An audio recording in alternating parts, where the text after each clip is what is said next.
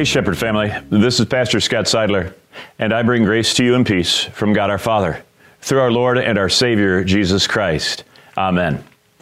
The text for today's message is taken from deep within the Old Testament, 1 Samuel chapter 17. It's the well known story of David and Goliath, a little boy who took on a big giant. And as we study this, we find ourselves in the ongoing sermon series, Reopening Christianity, the goal of which is to help us consider what it means for us to enter anew into our Christian life, our Christian ministry, how we are not going back to the old normal, but what the new normal, living purposefully as God's people, might be for us in this 21st century post pandemic, in the midst of race and social unjust riots. What are we going to do with ourselves? The question that I want to raise today is simply this As Christians, are we playing defense or are we playing offense? Are we simply cocooning ourselves in our happy little country club congregations? Or are we ready to roll up our sleeves, go outside the walls, and engage the culture that really exists and for whom Christ really did die? Are we playing defense or are we ready to play offense? The story of David and Goliath is a story of a time when God's people were confronted with the fact that playing defense doesn't work when it comes to God's kingdom. David's brothers, who were fighting in Saul's army, were being taunted by this giant of a Philistine named Goliath. He came out and simply laid down the gauntlet. He said, If you can kill me, we Philistines will serve Israel. But if the warrior the champion that you choose to represent you out here on the battlefield in a one on one fight with me, if I end up killing him, then you will become our slaves. Well, uh, there was no man in the army of Saul, in the nation of Israel, who was about to go out and fight this giant named Goliath. He was intimidating. And they had, mm, coincidentally, no confidence that the God of Israel was any bigger than that giant that was staring at them across the battlefield.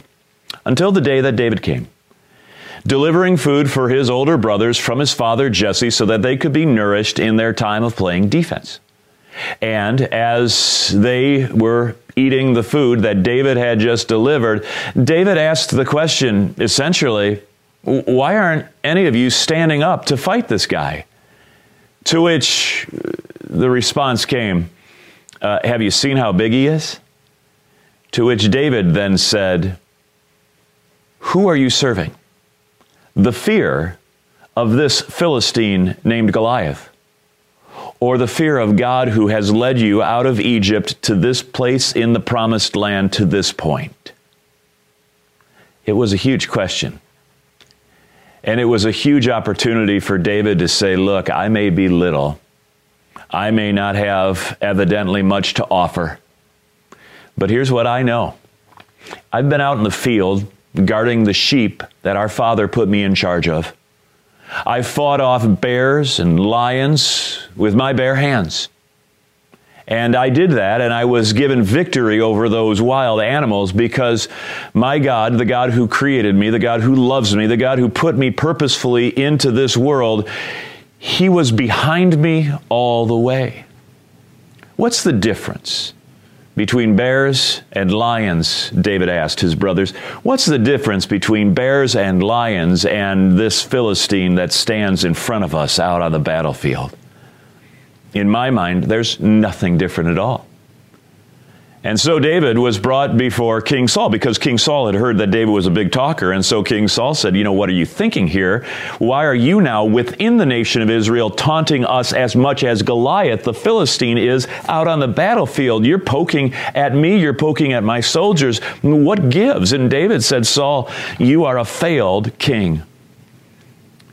You have, you have grown accustomed to playing defense, and you forget the God who goes with you is a God who prefers to play offense. Send me out there, Saul, David said, and, and I'll take care of business. I'll live out the purpose for which God will send me into the battle.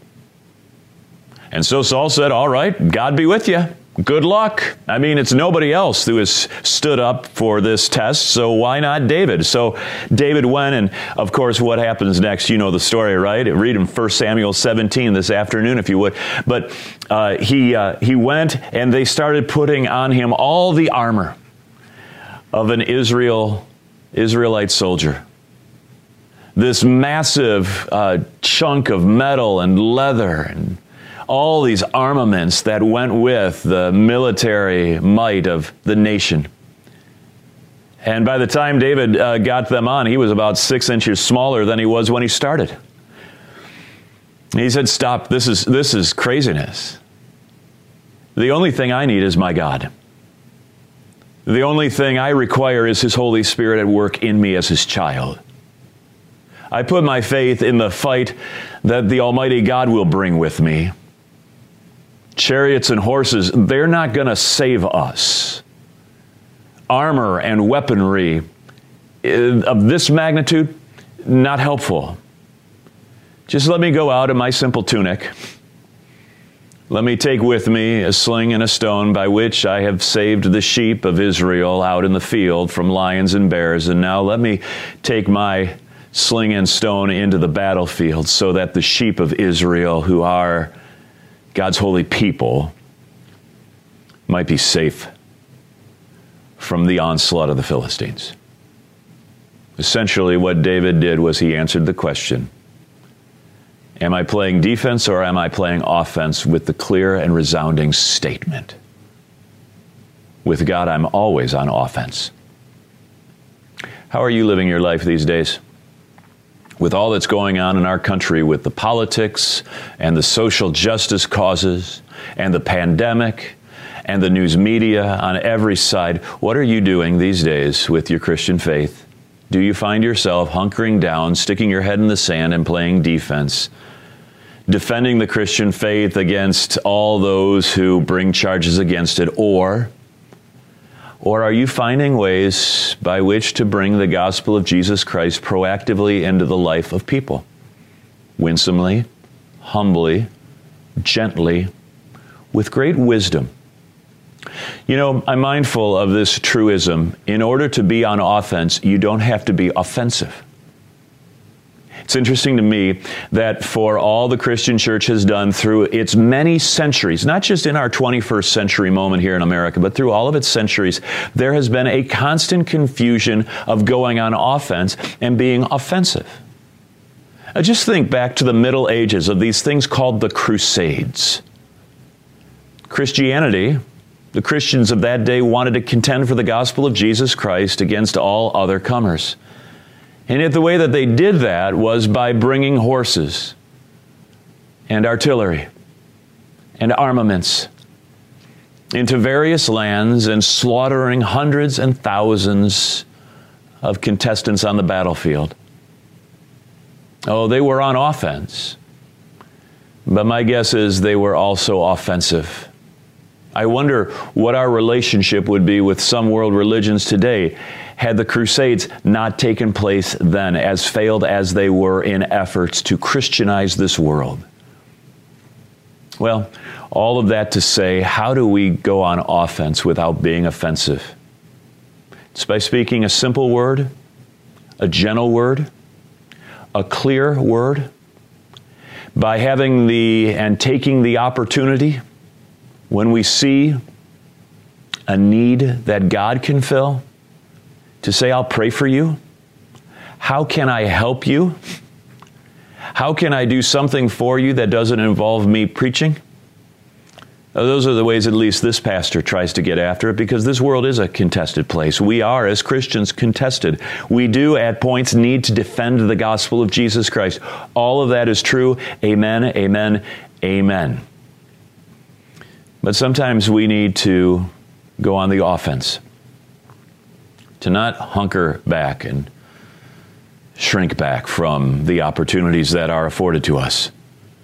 To see our family members and our dear friends who trust us, who love us, who will listen to us, at least initially, before we get too preachy, because they respect us.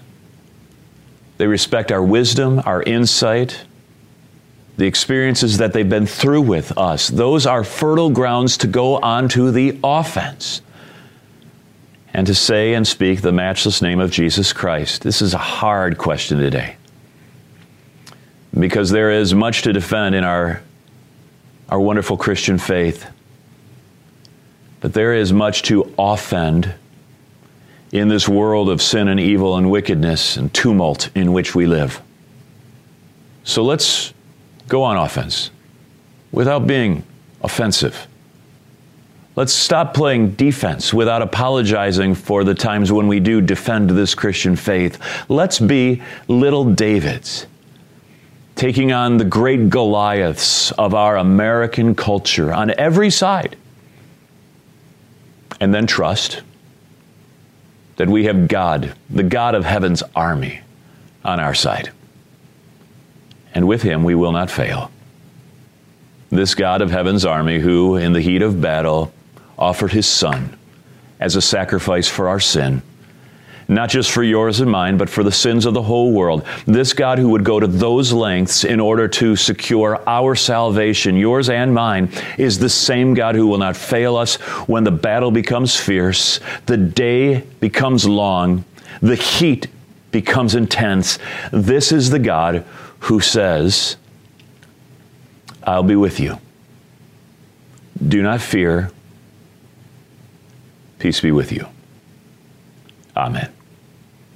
And now may the peace of God, which passes all understanding, guard your hearts, your minds in Christ Jesus, both now and forever. Amen.